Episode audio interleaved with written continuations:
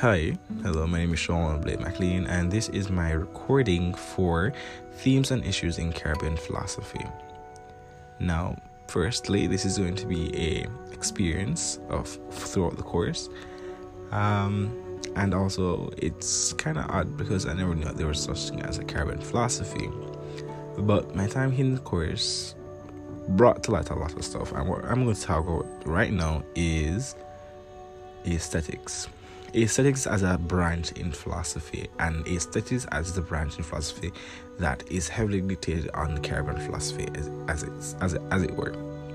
Now, up until the class on recognition and arts or aesthetics, recognition and creolization, I did not know that as a Caribbean people, we were heavy in philosophy, but our philosophy was found in non philosophical discourses.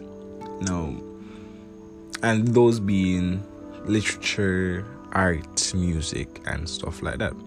Now, after listening to the class and looking into the different aspects of literatures and the different aspects of art, we could see that the message, the, philosoph- the philosophical message, was the, embedded there, but how it was embedded, it almost made it seem as if it wasn't real. Now, moving forward from that, Miss went on to talk about how this embedment of the Caribbean philosophy made it seem as if the Caribbean itself didn't have a philosophy.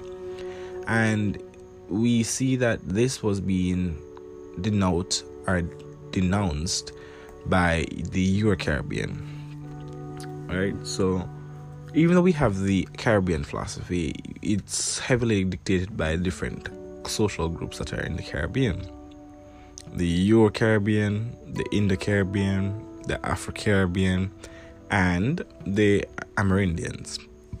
Now, talking about aesthetics, and we're talking about creolization. But y'all don't even know what creolization is. Now, creolization is just the blending of elements of cultures together. And now we can go back to aesthetics. The Caribbean aesthetics or the Caribbean um, art world changed dramatically. Um, when we look at art in the Caribbean, we have theater, we have drumming, we have singing, we have dancing. Most of these were stuff that were brought here by other cultures. The Europeans carried theater, the Africans brought drumming, and you have Western who brought singing and acting and stuff like that. Each person brought a different aspect, but during those times, what you saw was that there was a fight. There was a fight to see who could bring their culture across, and that fight was between the Euro Caribbean and the Afro Caribbean. Now, when we look in plays such as Ti-Jean and his brothers, we realize that the Car- the Afro Caribbean was using this mode to talk about its history, to talk about what they were going through and what they were um, experiencing in a, as it were, at the time, racist period. Um, stories were talking about the hardships that people would go through, and being a actor myself, and being someone who actually acted. Um, I did a live action for Ti-Jean and his brothers a couple times. Reading about it in the class made me realize that what I was doing on stage and what I had perceived it to be was indeed what the author, Derek Walcott, was trying to get across. He was trying to bring across his philosophy. But then I realized that the Caribbean philosophy is heavily grounded around the, the context or the pretext of colonialism and anti-colonialism and a lot of fights and, and debates.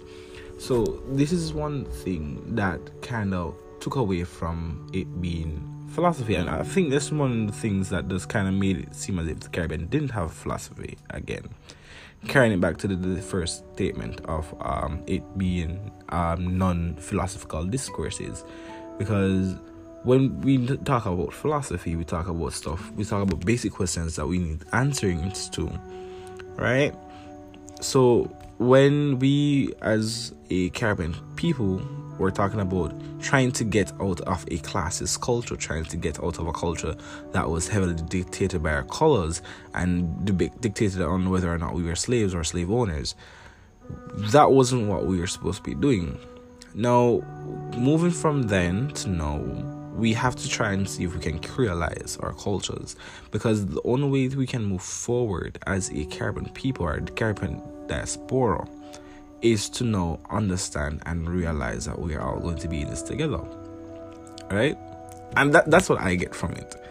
So it's the understanding that the Caribbean philosophy will have to creolize itself, meaning that the cultures that are within the Caribbean society right now have to find a way to coincide, to exist together, and to merge into one new.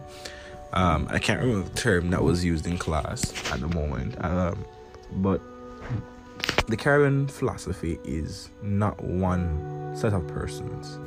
Caribbean philosophy is a merger of all these different cultures, all these different peoples, all these different languages, people, culture, stuff. Because the Caribbean is not just one race or one culture, the Caribbean is all of us. All of us who experienced, or all the races are all cultures that experienced what they experienced in the past, present, and the future. So that was what I learned in that brief class that I attended and well those classes I attended I think that was like that was a uh, uh, let's experience about across the board from like two classes or three but thank you